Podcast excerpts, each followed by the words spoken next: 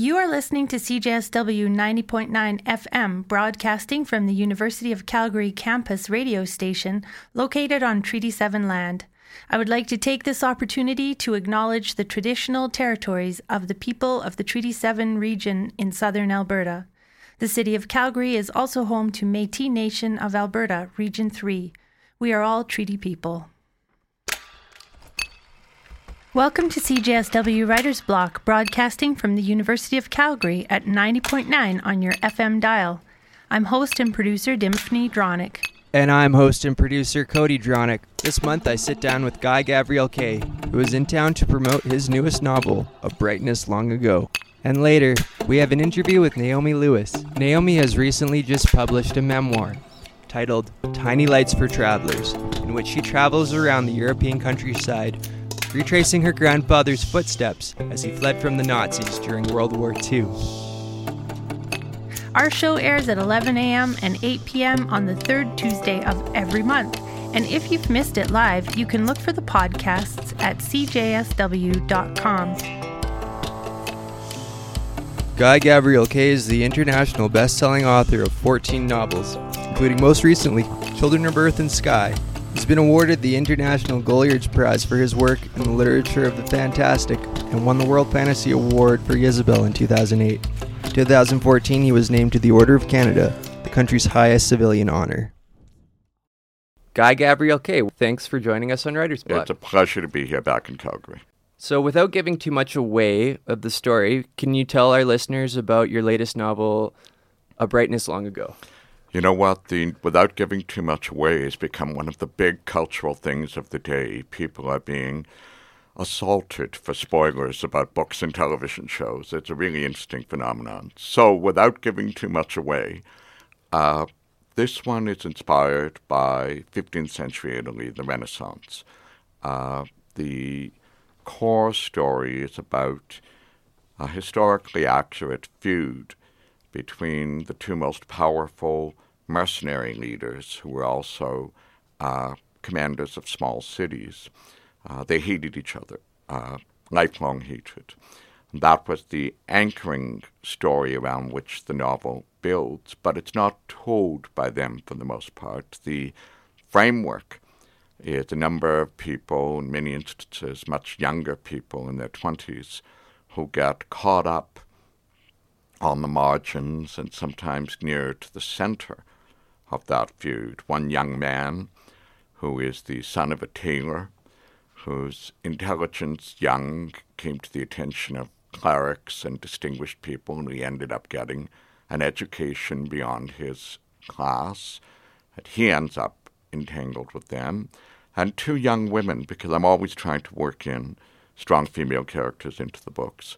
Uh, one of them, an aristocrat who's completely resistant to the expectations for women in her class, which were either or. You make a good marriage, or you go into an enemy. Right. And those were the options you had. And the other one is a woman of no distinguished birth at all who is a healer. And she is making the even riskier life choice of trying to live on her own, survive by her wits and skills without the structure of a family protecting and surrounding her. And these three people, the young man and the two young women, are the ones who are our framing characters for the most part right. as the story spins out. And so far, it's been a great read for me. I've, it's been it's been awesome. Um, and so you draw on a lot of cultural histories and mythologies throughout your career, throughout your writing. Um, why has that been important to you as a as a writer? It's really hard to look back and try to sort out why something began to obsess you when you were a teenager or That's younger. True, yeah. It's hard to put a finger on why. You could certainly look back and say, this is true of me that from very early I was fascinated by myths and legends, from uh, from the Iliad and the Odyssey to Robin Hood and King Arthur. Uh, those things fascinated me. My first reading passions were not fantasy; they were historical fiction. Mm. The great historical fiction yeah. writers for young adults, and then moving fairly early for me into the adult historical fiction writers. I've always been fascinated by the past. I think that uh, I agree with someone who says that uh, Santayana wrote that those who do not remember the past are condemned to repeat it. Yeah. Uh, to some degree, all of my books are written with a view to helping us understand the past, even with that quarter turn to the fantastic I use. I should say, not even, it's not even with, I think it's because of. I think that quarter turn can help contemporary readers relate more directly to the characters in a story. They're not just people in a very specific time and place. That quarter turn lets us start to see the universal Absolutely, yeah. aspect. What do you enjoy most about compiling the research in your novels? The honest truth is that the research is my favorite part. Oh, yeah. The research is when I'm just learning things, Cody. I don't have any responsibilities yet. I'm reading things and taking notes. I'm looking up academics who've done work in a particular field. I'm finding them online and I'm harassing them with emails. and I've made some very good friends this way. Uh, people who've spent their lives working in a field that I'm trying to learn Yeah. as much as I They're can just about. as into the research as you are. And yeah, that'd be a good way to make friends. yeah. Have you ever heard of the term uh, grad student syndrome? I don't know if I have, no. Grad student syndrome is the phenomenon when you feel you have to get one more footnote or one more reference chased down before you could start writing your dissertation. So ultimately, it's the perfect stalling tactic. Okay. I know a couple people like that. and you know one across the table from you right now There you go. because I'm prone to it. I have to fight that impulse and say, nothing will come of this unless I start writing page one, word one. A Brightness Long Ago is heavily influenced by Renaissance Italy. Um, what attracted you to that time period, um, and how is it linked to your previous work? Uh, my best answer to what drew me there is a variant of how not. It's such an extraordinarily compelling, dramatic period of time. And one of the things the Renaissance does for me, and I try to bring it out in brightness, is that we think of it as this extraordinarily glittering, glamorous time. We think Michelangelo and Leonardo and the Medici. Yep. We think of the the uh, the high end aspect of it. But the Renaissance was also a time of extreme violence, steady, just about non-stop warfare within Italy, uh, poverty, uh, disease, starvation when the crops failed, and often the crops failed because armies went through a territory Right. and destroyed the field or raided the crops. That's interesting. Yeah, normally when I think Renaissance, it's like yeah, paintings and art, and oh, we're we're moving out of the Middle Ages, but it it very much had the same a lot Very of the same much. problems. Most times and places have that, but the Renaissance sharpened it for me because of, just as you said, our default assumption is about the glamorous side of it. And I wanted in the book, I try in all my books, but this one it's really focused. I wanted to underscore how extreme sophistication and culture coexisted with extreme hardship and violence. That's really that's really cool. You are very well traveled and have lived in a variety of different countries, such as France and China. Uh, what were those experiences like, and how is it reflected in your writing? Well, I used to say that I had writer friends who could evoke olive groves and vineyards while looking at the streetcar going past their window.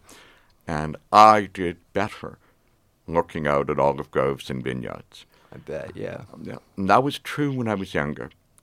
Now I think, to a certain degree, I've banked those images that I have had. I've been lucky enough to have lived and worked in a wide variety of places. Uh, and the images, the landscapes, the history, the people in many of these countries are, uh, I've got them to a certain degree. They're internalized. So those olive groves and vineyards are accessible for me without actually being there. Having said that, there's a lot to be said about writing in Tuscany as opposed to downtown Toronto. Yeah, that's true. So you have this wealth of memories that you can call on. That's great. I really enjoy your thoughtful insight into human nature, as well as the gift you have for characterization and dialogue. Where do you draw that inspiration from? I don't think it's a matter of inspiration so much, Cody, as trying to do everything I can to engage the reader as deeply as possible with the characters in the book. Uh, I've never accepted the the demarcation, the dividing line that our culture has between books that are all about page turning plot and books that are about character and language. I say it's our job. Yeah. To try to deliver all of it if you can. You may fail. Oh yeah. Yeah, the odds are good you'll fail for some people because they bring their own tastes Absolutely. of what they want. So the inspiration for me is mainly you. The inspiration is that I want to work with everything I can to bring the reader into a situation where she's awake at three in the morning turning pages to find out what happens next, but also one year or five years later, something happens in their life, something happens in their world that makes them think, that reminds me of something I read in a book by Kay five years ago. Mm. So it's that double aspect of trying to engage you intensely now and have the story stay with you. And that's where the desire, the impulse, even the need to try to make dialogue, characterization, all of these things as powerful as I can make them. You want it to resonate with people. Yeah. Your characters in this story tend to be more ordinary, vulnerable people instead of all powerful beings, which isn't typical of epic fantasies. Um, what is the reason you chose to create these types of characters? Well, for one thing, I'm not writing epic fantasy, so it's it's not uh, it's not something I would do by aspiration or intention to uh, work with those tropes and elements, which are perfectly viable tropes for a certain kind of fiction. Right. But my fiction, my writing, my hope, the hope I have of what I want to induce in the reader is a response to vivid characters, to people who come to matter to you. There was a woman in the signing lineup in Edmonton uh, two nights ago Mm-hmm. who said that she knew in her late teenage years in university that she was going to be a difficult woman, she said. and she said, reading Tigana, my fourth novel, Mm-hmm. felt like it gave her permission to be a difficult woman. To be yourself, really. What an extraordinary thing for a writer to hear from a reader. I'm Yeah. still moved by that. I bet, yeah. But that's why, Cody, that's why I'm not going to go in the direction of all powerful beings or horrifically evil antagonists or stunningly virtuous protagonists. Mm-hmm. It's also why I'm not going to go to a thoroughly and entirely pessimistic view of the world, whether today or the past. I'm going to try to show the darker, more violent, uglier elements in society then and now. But it's also part of my job to remind people that there are those out there who are resistant to that, Right. whose lives represent an opposition to that violence and hostility and viciousness. Right. Because there's a whole spectrum of human emotion, right? It's nobody's all good or all bad. It's always in, in between. It's more realistic, I guess, the characters. Um, early in your career, you famously worked with Christopher Tolkien on The Silmarillion. What was that experience like, and how is it reflected in your writing today? There are a number of different aspects that that uh, that relates to. In the first place, I was young. Mm-hmm. I was moving from uh, suburban Winnipeg to the English countryside. Oh, big change. and yeah. in and of itself, that transplantation, that move to the countryside, taking walks on my breaks in the country or bike rides. A friend in the village gave me his bicycle for the year. Uh, in and of itself, that was an opening up of a receptivity to nature and to a different kind of landscape Mm. and person who lived there from Right. what I had known. That's one thing. And remember, what we are as writers is going to be a function of what we are as people. Absolutely. So things that change us as people are going to change us as writers. It just follows. hmm So that was one thing. Another thing was it was a really intense, sustained year of working on a literary project. And it crystallized my own realization that I really did want to be a writer. Okay. That was a crystallization of that. So, hmm. what did I do with that, Cody? What did I do? The only thing a pragmatic prairie born Canadian is going to do, I came home and went to law school. because who makes a living writing books in Canada? okay. There was no realistic way to think about that happening. I can understand What I thought was that I might have a career as a lawyer and I would work really hard to find time around the edges of that to do as much writing as I could. Right. So the second thing about the Tolkien experience was that desire becoming really strong. A third thing for me is very particular and personal. Because I saw all the drafts that Tolkien had done of everything, because I saw the false starts, the mistakes, the clumsy sentences, Right. I came to realize that the most brilliant works don't just land on the table, fully formed and realized. They're the product of enormously extensive rewriting, Drafting, writing. draft after draft, rethinking, abandoning a bad pathway, Huh. figuring it out better. And as a young man, as a would be writer, learning that this majestic work, The Lord of the Rings, Mm-hmm. had fought its way to excellence through all of those drafts and rethinking and taking time. That was e- empowering for me as a young writer to accept that you're going to have bad drafts, false starts, mistakes, things that you don't want another living soul Right. to ever see. And then I would imagine that it's okay to do that too, because the end result can be something like Lord of the Rings, right? Like Yeah. it's it's So those are three of the things that, that I came away from that year with. That's really interesting. I'm I'm glad you shared that with us. Um, what made you want to become a writer? I was one of those kids lucky enough to grow up in a bookish household. Uh, not just my parents, my grandmother Mm-hmm. was uh, one of the most well read people I knew.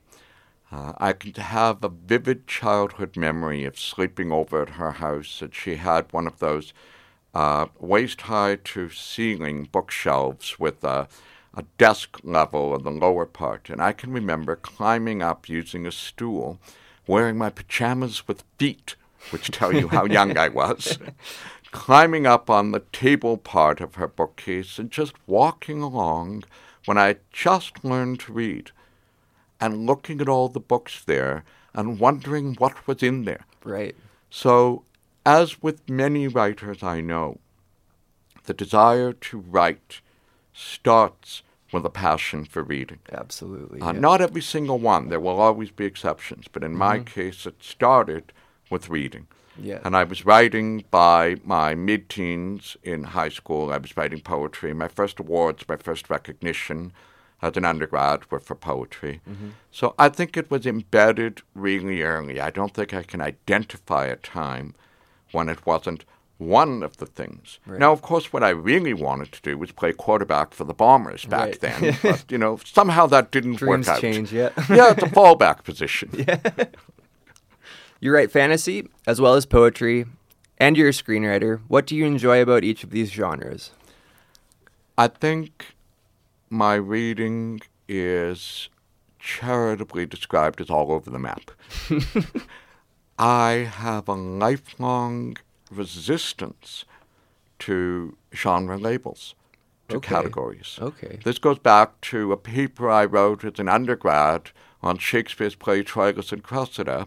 Mm-hmm. I wrote a paper called The Classification of Troilus and Cressida because I discovered that one academic would categorize it as one of Shakespeare's problem comedies, mm-hmm. and another would call it one of Shakespeare's problem tragedies, hmm. and the two of them spent their entire academic career attacking each other Butting heads. as yeah. imbeciles for thinking it's a comedy and not a tragedy. And very young, I realized that we waste so much energy mm-hmm. thinking about how do we categorize, slot, classify a work of art. Mm-hmm. And I want to ask an entirely different question, which is, is it any good? So when you ask me what I enjoy about the different genres, I'm not thinking genre when I read anything. I'm hmm. thinking this is a writer I've already enjoyed, or this is a writer someone I respect has really recommended to me. That's how I'm approaching it. So hmm. I don't go by way of the labels. I go by way of searching for excellence. That's a good way to do it because almost genres is it, it works if you own a bookstore and you're trying to just sell sell stuff and categorize it. But as a writer, it can, it can I get I would imagine it almost stifles the creativity a, little bit because you're trying to fit it into a box, right? I think it stifles us as readers too, Cody. Uh, listeners of music, viewers of art. If we self define too early or too strongly as this and only this is what I like, well, bookstores will help you. You walk into a bookstore and you head towards the mystery section or the romance section or the science fiction section, Yeah. and you will find books of the sort Yeah. that you've decided you like. But you're walking right past an Everything else. extraordinary number of books, everything else is a good way to put it, that you might find even more powerfully affect you, Hmm. but you have self selected out from reading that kind of book. So I'm one of those people who argue against that self selecting out. Open yourself up as much as you can. Totally. I would agree with that for sure. So, how do you decide what story to write next? I'm waiting for you to tell me. I'm being flippant, but I'm also speaking from uh, a position of genuinely not knowing what's next. Okay. The only good thing, or one of the few good things about getting older, is that you know your own patterns, and I don't panic as much when I don't know what's coming because I never do. Okay. I finish a book. I'm right now going to spend the next couple of months doing promotion and marketing around North America with online things for, for Europe about Brightness long ago. And I'm not anywhere yet with what comes next. Uh, I have friends who can get five ideas between waking up and the first cup of coffee, and I seem to get one good idea about every three years. We can get a lot of good ideas and never get anything done too. That's the People, well, that's thing, the point about the five ideas. I agree with you too that those five ideas before coffee will usually be five bad, unworkable ideas. Totally. Um, so it's my understanding that you have some of your work, or that some of your work is being made into movies. Can you tell us more about that? It's television now. What Okay. happened a number of years ago with uh, The Lions of Al-Rassan was optioned by Warner Brothers Mm-hmm. for a feature film. Okay. Uh, it was going to be directed by Ed Zwick. It was going to be produced by Cathy Schulman, who had won the Oscar that year for Crash. So it was a really high powered team Yeah. behind that project, which is why uh, a skeptical curmudgeon like me was actually reasonably optimistic about it. Yeah. The problem was the script was awful, Oh, and the next script was equally awful. that's too bad. But what we learned, what I learned, what my agents learned, and I think what the industry learned, way before Game of Thrones, was big books with lots of characters, with subplots, mm-hmm. especially mine, which are very much character driven, where you have to get to know the people Yeah, you need- to you can't get cut them into out. the plot. Yeah. Mm-hmm. Those can't be done in an hour and 52 No, minutes. no, you'd need three movies at least. So television is taken over as the more obvious uh, venue Right. for dealing with the books. Right now, uh, the Fionavar Tapestry is being developed by Boat Rocker Productions, who are the people who did Orphan Black. Okay. And when Orphan Black wrapped up, they were looking around for another, what they call tentpole production, a sort of major anchoring thing. Okay. It is still, I don't want to get people too excited about this Okay. because, well, because it's a brutally difficult journey Right. from developing to something that you can turn on Netflix or HBO and see. And most of that journey is assembling financing mm. and a team Right. the showrunners, the writers, the cast, the directors, who are not the same as the showrunner usually in television. All of that, especially the financing, is a prodigiously difficult exercise. They are smart, committed people, the team at Boat Rocker Productions. I have a lot of respect for them and a lot of liking for them. Yeah. But I don't want anyone assuming that they need to check their guidebook and see what time and what channel Right. Piano Okay. is coming on. Fair enough. Um, was there anything else that you wanted to talk about while we have a little bit of time here? I'll, I'll put the ball in your court. The open ended question let's talk about how desperately bad my publicists have been this spring in booking me to do a reading and a signing every night the Raptors are playing this month. I am competing with my own passions. Oh man. Guy Gavriel Kay, I appreciate the time you spent with us here on Writer's Block, and I've enjoyed reading your book, A Brightness Long Ago, tremendously. Uh, so thanks for coming down. Not at all. It was good conversation. Thank you. Thank you. Naomi Lewis writes fiction and nonfiction, edits, and teaches in Calgary. Her journalism has been shortlisted for national and provincial magazine awards, and she was an associate editor at Alberta Views magazine. She has served as writer in residence at the Calgary Public Library and at the University of New Brunswick. She is the author of a novel, Cricket in a Fist, and a short story collection, I Know Who You Remind Me Of. With Rona Altrows, she edited the anthology Shy. Her memoir, Tiny Lights for Travelers, has just been published by the University of Alberta Press. Naomi Lewis, welcome to the CJSW Writers Block studio. Thank you. You're here today with your memoir that you're about to launch, Tiny Lights for Travelers. Can you give our listeners just a little bit of an overview of what this, this story is about? So, the book is about a trip I took in the summer of 2015. My parents had found a short journal that my grandfather wrote in July of 1942 when he escaped the Netherlands. Um, he was Jewish and he left right as all the Jews were being um, rounded up and deported and subsequently murdered. Um, and so he escaped from the country, and he never told any of us the details of how he got out um, and what he was thinking at the time. We knew very uh, scant details of this trip that he had taken.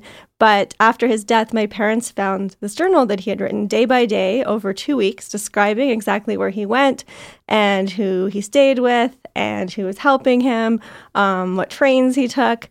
And so I decided to follow his footsteps. I went to Amsterdam, which was where he was born. And um, and then on the same dates as he had traveled, I took the same trains as much as I could. I did exactly what he did, went to the same places.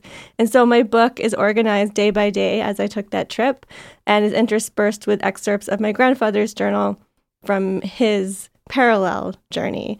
Um, and I used that trip kind of as a frame to write about a whole bunch of other things as well, but basically about how that history has affected my family ever since. Yes, it's it's uh the way that you braid all of those those elements together is is really compelling, and um, as a reader too, it's a- a wonderful thing to hear your your opa's voice, your grandfather's voice, juxtaposed with yours, and um, also as a reader and for this interview, um, I was thinking because there's so many different threads that you've woven together, all of them really important. Maybe we can look at each thread kind of in and of itself. Sounds good.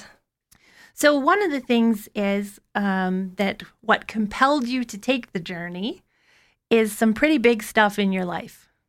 Yeah. So, um, I was about to turn 40. I was getting divorced, which was obviously a big, a big, huge change. And, um, I mean, yeah, those were the big changes. And essentially, my marriage had ended, and I was trying to figure out kind of what to do next. And my marriage and divorce were really wrapped up also in kind of the question of my my own and my family's relationship with Judaism.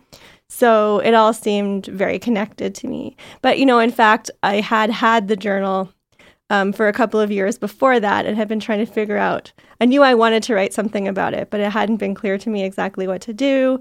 Um, although it seems obvious now what I did taking that trip, it wasn't obvious at all at first that I that that's what I should do. Um, and it only occurred to me, um, I think, after my divorce that that was something that I could do to go and take this trip by myself and follow my grandfather's footsteps. And it just so happened that that year, 2015, uh, the dates coincided like the dates were on the same days of the week as they had been in 1942 oh fun and so that felt like i mean i don't i doubt anyone reading the book really would notice that or care but to me it felt like this really great parallel and like i took A it sign. as a sign that Yeah. i should do it yeah. now or never exactly So that sounds kind of easy. I'll just, you know, travel on the same days to the same places. Um, but for you, there's an added element because traveling by yourself was not something that you had done a lot of and not something that you just blithely did either. No, it was something I had never done actually, and um, because I have an absolutely horrific sense of direction, and as I wrote about in the book, I had this kind of not diagnosis but semi. Uh, I started. I had reason to believe that I actually had like a neurological condition that someone here at U of C studies. Um, that I can't form cognitive maps and I get incredibly disoriented. And anyone who knows me well will um, confirm that. um, I just can't find my way around at all. Like just today, coming from my house here, I had to uh, get someone to help me figure out how to get here, which is crazy. And so that must somehow be this kernel of like low level anxiety all the time. Being lost is a big deal. Yeah, it is. And I mean, so the way that it works um, for me, and also as I've read for people who have this condition, is like you end up memorizing landmarks and stuff. So you can find your way in familiar places without any anxiety. Like after living in the same place for a long time, I have, you know, my route to get here, my route to get there, and I can get there with no, like, no great agony or thought really. But then going anywhere that's outside of my zone is like completely disorienting. And, um, you know, just going somewhere in Calgary that I don't go all the time, like it's always someone else driving because I don't drive and I could be anywhere. Like if someone asks me like, "Oh, where is that store you went to?" I have no idea, you know? And um it's really hard to explain to people. And usually I don't. I just kind of try to hide it or not, Yeah. you know. But um it is it is disorienting. And yeah, so traveling by myself is just like my ultimate nightmare. It always has been. I have in fact traveling period I've never really enjoyed that much until recently. Um, and one reason that I like it more now is because of GPS on my phone. Obviously, kind of is like the miracle cure for this Yeah, it's a security situation. blanket. Yeah, yeah. If, so, if you can't see it, at least you can see it on the screen. yeah, yeah. The Google brain will know. Yeah, I mean, it's essentially impossible to get lost if you have that, right? So it just makes it's kind of like having, you know, if I suddenly had like a prosthetic arm where I never had an arm before, you know? So Yeah. suddenly I can, I don't have to worry about this anymore, which is really nice. Yeah. So that's why I was able to do this. It was really only because of GPS that I could even think about going on a trip by myself. So you faced your fears, you took your GPS and you plunged in. Uh huh. And what happened? So I flew from Calgary to Amsterdam, where I have relatives who I had not met or hadn't seen since I was a small child, who are um, is actually my grandfather's niece and her family. So I spent uh, some time with her, and she remembered, you know, my grandfather being gone during the war and then coming back. Her own father had actually gone into hiding, which is a whole other interesting story. But um, so I spent time with her. She told me kind of some things about the family that I didn't know. So that was really interesting. And it was a nice way to start. And then, I was alone for most of the time. And then I traveled as my grandfather had um, through Belgium. So my first stop was in Brussels. And I stayed there um, for the same number of nights as he did. And I actually met up with my like new romance, my new romantic partner there because he was in Italy. He's Italian. Um, so, or, you know, Italian Canadian. So, anyway, there's a kind of like little love story in there because we spent a couple of nights together in Belgium. Um, what which I did think of kind of as cheating in terms of like going off script, but at the same time, I it ended up being kind of a nice part of the story. Mm-hmm. And um, it was um, part of the newness of your life, yes. too, and a validation of of that. Yes, absolutely, absolutely. And then I went on through France. So the ultimate, ultimately, my grandfather and I ended up in Lyon. So I went um, through a series of small towns and also stopped in Paris as he did. And um, as he did, I left Paris in one direction and then came back to Paris and then went in another direction because he he had found a dead end mm-hmm. and ended up having to backtrack and then go again. So this was really a matter for him of um, going to a place where he had a connection, and then they would connect him with someone else in another place. And there was this kind of network of people that were helping Jews and other um, other uh, what's the word he used for himself outlaws out of the country. I think yeah. that was the word that he used. Um, and so he had this kind of network of people helping him. And I mean, his journal is written in a in a quite a kind of dry and distant voice, considering how much danger he was in. But he was in. I mean, it's it's actually kind of astounding to think about. He didn't really know who to trust. Um, there were definitely cases he'd heard of of people, you know, paying someone to help them, and the person would just take the money and abandon them, them yeah. or even betray them. So he was in constant danger um, never knew exactly what direction to go in. Of course, like he had a fake passport, but didn't really know. Like he could have easily been caught. And there's like you know German officers everywhere. Of course, he's he's going through occupied France, so mm-hmm. um, this is like German territory at the time. So uh, yeah, he, like he always had to depend on people who you know, in some cases he knew well, and in some cases he had met like that day, right? Mm-hmm. So and then, you know, at the point actually where he turned back, he wasn't sure whether to go back or not or try to cross over in the night because he was near a border. And it turned out that would have been a terrible decision and he probably would have been caught. So there's all these really close calls. Yeah. So he had to trust his his vague connections and he also really had to make on the spot, on the fly decisions and trust his intuition. Yes, absolutely. Absolutely. And I mean, he did trust his intuition. At, at, times, though, I mean, he writes about making a decision where he's like, if the train comes in the next 10 minutes, I'll get on it. And if it doesn't, I'll stay here, kind of thing. Mm-hmm. And that, you know, luckily worked out. But yeah. Yeah. There, there's a quote. So, so your, your Opa's voice is, you know, pieces of his journal are present in the book in his voice.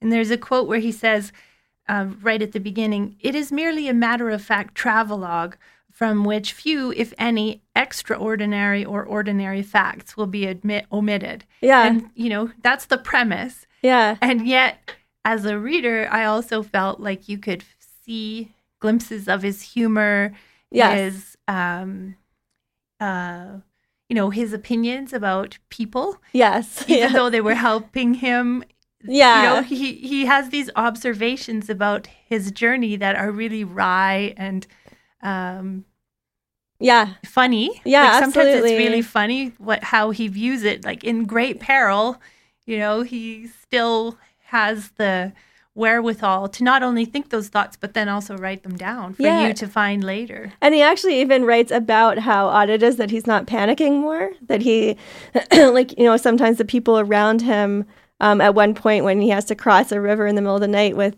quite a few other people and they're all panicking and he's not. He's like, it's actually strange that I'm not panicking, but he does have the, and that he almost like was having fun as a tourist at some points. Um, like he just couldn't absorb the danger of his situation almost until he looked back on it. But yeah, he does have this, like he maintained a kind of calm, observant eye the whole time. Mm-hmm. And I mean, he it, it was about his voice and his sense of humor. I mean, he wrote this long before. I mean, long, long before I was born. Um, you know, I, he was 70 when I was born. He was 33 when he wrote this, but he it's the same guy, you know, um, that I knew, which is was also really amazing to me, especially when I first read it.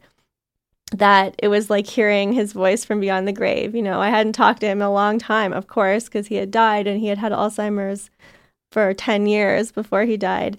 And um, it was like getting to talk to him again, or at Mhm. least getting to listen to him talk again. And listening to him tell you stories that he chose not to talk Absolutely. about during his lifetime. Yes. Which must have had, you know, must have changed everything that you remembered after that, right? Like you can't go back to the same. I would, I would imagine. Yeah, I mean, you know, there's stories that I sort of had vague notions of that he had sort of told my grandmother, and then he, she had told my mother, and then my mother told me, like, you know, Opa had to cross a river in the middle of the night. Like, that was like a one sentence summary of this Mhm. 30 page journal, basically. And um, so, of course, to see that expanded out like this was amazing. Um, you know, like, as much as I wish there were, there was nothing really in there that was like a huge shock. Um, it wasn't like a salacious or sensational thing to read. It wasn't like anything happened that blew my mind exactly, but um, it was just those details and his voice that expanded this story that I'd only heard in these snippets. I mean, I knew, of course, I knew that his mother, he had been living with his mother, he left her behind thinking she'd be all right and she wasn't. She was arrested and, and died in a concentration camp. And that was like this shadow over my family my whole life. Mm-hmm. and that was the reason we were never to talk about this because he you know just bringing it up would upset him too much. And my mother had never been allowed to ask him about it. And i wasn't like we were not to talk about it. Mm-hmm. um, Out of respect. and not just respect but out of fear that it, he couldn't take it kind of thing. It was like this sort of like he's only able to function if he for, forgets that this happens or if it is never mentioned kind of thing Mm-hmm.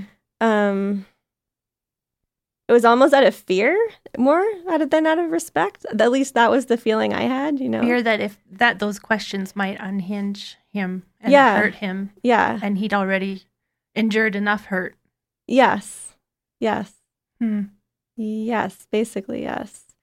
Um fear that he would fall apart.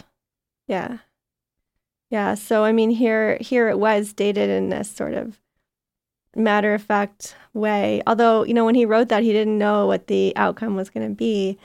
And in that way he was a different person. Like that was something very poignant about it was that he wrote this before the events that changed his life actually occurred Mhm. right like the the the trauma of his mother dying being murdered um the trauma of well i don't know if it was trauma but his time in the military. Um it was before he met my grandmother. It was before he had children. It was before um i mean his career took off. You know it was before all these things happened that made him who he was going to be Mhm. right? And um it was like this innocent version of him in a way. Mm-hmm. And he had, in a sense, before the war, he had a, a privileged kind of life. He Absolutely. was educated. When he traveled in his exodus, he was actually revisiting places they'd holidayed, yeah reconnecting with people they may have met. He had an established career with Royal Dutch Shell yes that he lost because the Germans took it over. yeah Um, so he he came from this place of privilege, and I, I think it's really interesting how it illustrates Europe before and after too, Mhm. just in in through his experience. So he makes it out, hmm and then makes it to England, right? right And meets your grandmother. yes and then eventually comes to Canada and starts this whole new life. well actually no so um that's not quite what the timeline was so he met my grandmother so after um he stopped his journal his journey did continue. Um, he left southern France before that part of France was occupied by Germany, kind of just under the wire. A lot of people who had escaped that far didn't make it past that and ended up being captured there. Um, and so I don't know the details still of the rest of his journey, mm-hmm. which was through Portugal and Spain to England, where he ended up in the military. And my grandmother was also in the military, and that's how they met. Um, and then my mother was born in England. So they got married during the war. My mother was born right at the end of the war in August 1945, so like right at the end of the war. And my grandfather went back. He was still in the military, so he was sent back to Holland. My mother was still in England. I mean, sorry, my grandmother was still in England with my mother, who was a baby. Mm-hmm. And um, and then um, my mother actually grew up in Holland for the first 10 years. And my aunt, who was born just a year later. Um, and then when my mother was 10, my grandmother left my grandfather. I wrote about this, took my mother and my aunt back to England without him. And then a year later, he followed them, and my grandparents reconciled. And my mother and aunt grew up in England. And then it was actually years later, after I was born, my parents, my aunt and uncle had moved to Canada. My parents moved to the States and then Canada. And then my grandparents moved to Canada. So they already had grandchildren when they moved to Canada. Ah, okay. Yeah. All right. And so your grandmother was not Jewish and not Dutch. Right. And so you yourself grew up with all these sort of multicultural traditions woven into your upbringing. Yes, and my father's family is also um, Jewish, but from Poland. So yeah, lots of different uh, mm-hmm. yeah threads there. And the one sort of prevailing note in that was that you weren't raised in a particularly devout uh, Jewish way. We weren't raised in a Jewish way at all. I remember not even knowing that we were Jewish or that my that we were sort of Jewish or my dad was Jewish, my mom was half Jewish. I didn't know that um, until I asked. I think why we didn't go to church or whatever. Yeah. And so it didn't really matter until you got married. Well, it did matter. I had been thinking about it. You know, it was sort of like this element of curiosity. My father had been raised in a like a more traditional family. I wouldn't say religious. Like there's a certain way that the Jewish families can be quite traditional without being religious at all. And my father's family's like that, I would say. I it was always an element of my family's history that I was curious about and that I kind of pointedly didn't know anything about. And almost like at a certain point, and my sister felt this way. I mean, my sister and I talked about this um, just feeling like it was almost something that we had been purposely not taught about, um, which is the case in a way. I mean, my parents had, in a way, consciously decided not to be religious um, for like reasons that were thought out, you know? Mm-hmm. Um, and so we weren't part of the Jewish community at all. We didn't know other Jewish people. We didn't even know like when it was Passover, except for the fact that all of a sudden we were, you know, my grandmother, my dad's mother would call and and because it was Passover and we were kind of like, what's Passover? Mm-hmm. You know, so there was this tension there too, because my father's family was more traditional. My mother's family, my mother's parents were like almost zealously atheistic. Um, I mean, not almost, they were zealously atheistic. So there was a good reason for that upbringing of neutrality. Right. Yes. It was, you know, the the I think the intention was neutrality, but it's harder it was harder than it seemed to be to maintain that, I think, for my parents. Mm-hmm. Yeah. And so for you yourself, you began an exploration into what your roots meant to you. Yes. And that was before it, I got married. I mean, I would say I started researching a lot, reading a lot about Judaism and about the Holocaust, and almost like I got really, I don't want to say obsessed, but preoccupied. Um, and I had been for like quite a long time. Like this was something that I kind of really wanted to know about, and and then when I met my now ex-husband, I was really looking, like really searching for that identity, and I had never I didn't, I barely, I mean, I, my best friend, like my long time best friend is, is Jewish. Um, but most of the people I know aren't, and I never, certainly never dated anyone Jewish.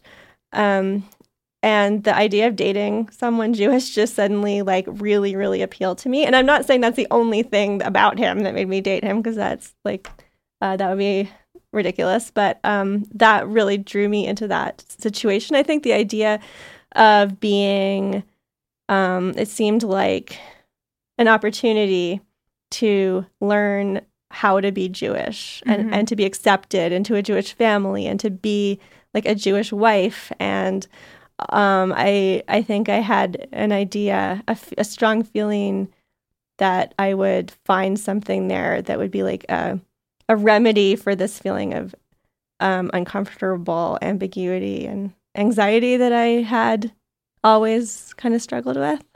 And what did you find? That you worked very hard at it. Well, you know, I, I learned that I, you know, it's not a very satisfying conclusion either for me or for the book, obviously, but I didn't, I, fe- I did not find a place that felt comfortable for me um, in that tradition.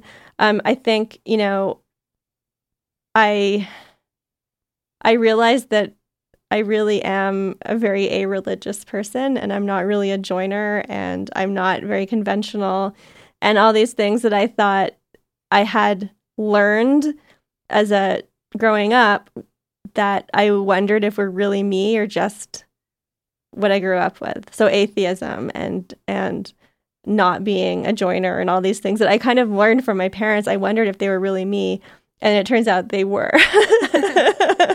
so, um, And my sense is that that's kind of who your Opa was. yeah, absolutely, it was. It is what my opa was. Yeah, yeah. yeah. So you may not belong in that version of the faith. And yet, all of those explorations enrich you as a human being, enrich Yes. you as a writer, yes. um, enrich your understanding of the world, and and that's what also really comes out in the book. That you know you you went on this journey. It it made you do even more research about something that had preoccupied you for a long time, and you found a way to put that into a perspective and tell a, a, a page turning story about it Mhm. that teaches us who read it other elements that we may not have thought of. Oh, thank you. But yeah, I mean, I don't regret anything that I've done or that's happened to me um, at all. And uh, absolutely, that it, I learned a lot from all of the things that I wrote about in that book. Mm-hmm. Mhm. So Naomi, you are uh, you started with short stories, then you wrote a novel, and now you've written a memoir. You've also worked as an editor, Mhm. um, working with other people Yes. in in anthologies. What's what are the differences, you know, between a memoir and a novel? What have you learned about the craft from trying a different Um, genre? Well, I mean, they're all really different, right? And I've also written nonfiction, like for magazines, like Mhm. journalism.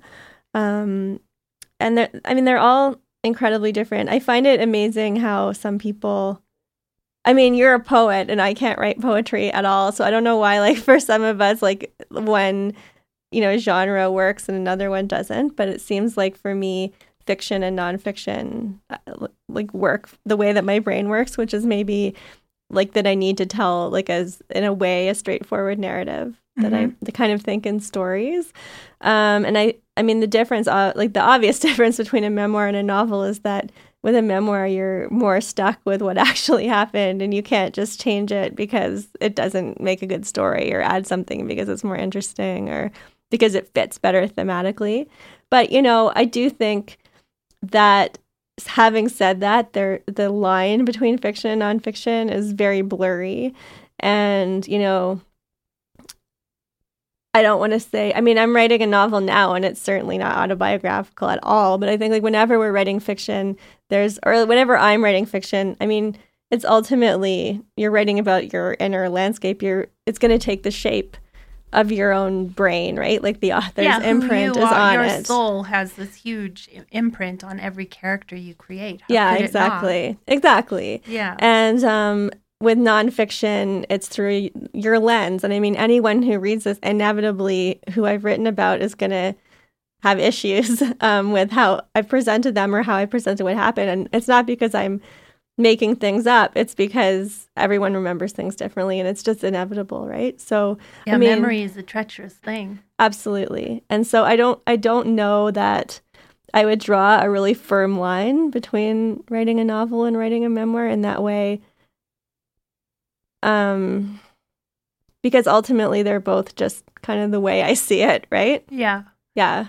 So you're about to launch this book, um, and and you can't hide now and say, "Well, that's just my character doing that." Yeah. yeah. How does that feel? It feels really scary. Yeah, it feels really scary. I've definitely, you know, it's like I said to someone when I was writing about this if someone doesn't like your memoir, it's basically that they don't like you. and it's true. I mean, and I that's that's fine. Like not everyone has to like me, and I know that some people won't. Um, I know that some people don't like the way that I write or this book, and that's that's okay. Um, I you know, it's more I ho- I know that people that I've written about might feel I don't know how they'll feel about it. You know, I Mhm. don't know, and so that's that's a little bit tough. Um, I think most people understand that you know it's it's through it's yeah it's filtered through me and i'm not saying oops i'm not saying this is the final truth right i'm saying this is This is my version of it today. Right. And it's not like the truth about my entire life. I um it's kind of like the events in my life that have pertained to this question of my identity as a Jew. Um and not all of them, right? So Yeah. it's you know like writing a memoir you are definitely shaping a story. You're deciding it's not an autobiography. It's about one element of your life and you pick and choose what you're going to include and how you're going to um, present it in order to shed light on that one question. And so in in that way you're very much creating something. Right, because the choices you're making of what to include and what to exclude are about the power of the story you're crafting. yes Not about the essential truth. Exactly, exactly. And, you know, certainly there's characters in the story that I went out of my way to disguise. And so, I mean, sometimes I went pretty far in order to disguise people. And so, you know, even in that way, there's this kind of blurred line between fiction and nonfiction as Mhm. well. And and also between what really happened and who a, person I'm writing about really is and whether there's real people in this book, right? Mm-hmm. But I, I mean, to get back to your question, I do feel more vulnerable having written this than I have with fiction. Yeah, I can I can understand that. I th- I think that I've heard that from many people Yeah. who you know who write something very personal. But I mean, how could you not, right? Like you're putting it is your yourself. You're like, here I am. This Yeah. is this is Here me. I am naked, yeah. like my words. yeah, exactly. yeah. Well, it's a very compelling story. Um, thank you very much for sharing it with the world and for sharing it with our listeners. Thank you, Dymphny. Uh, my book launch is being hosted by WordFest at their space at Memorial Park Library on the evening of June 25th. Check out wordfest.com for tickets to Naomi Lewis's launch of Tiny Lights for Travelers. Thank you for listening to Writer's Block. The opening and closing theme for our show is Cloud Chaser by local band 36. You can hear more music from them at whatis36.com.